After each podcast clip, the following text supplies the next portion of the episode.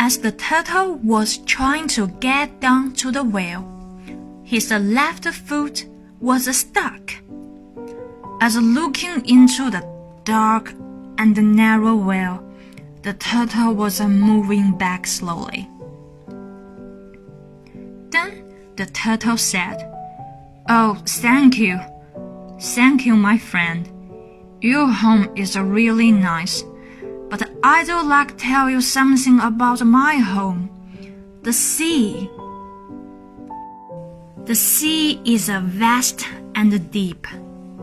When you're standing at the edge of the sea, you are more than thousand miles away from its end, and more than thousand meters away from its bottom. The sea is eternal and still no matter how much time passes by, no matter how much rain falls down, the sea is still there, the essence of my happiness. Standing in the sticky and smelly mud, the frog was listening.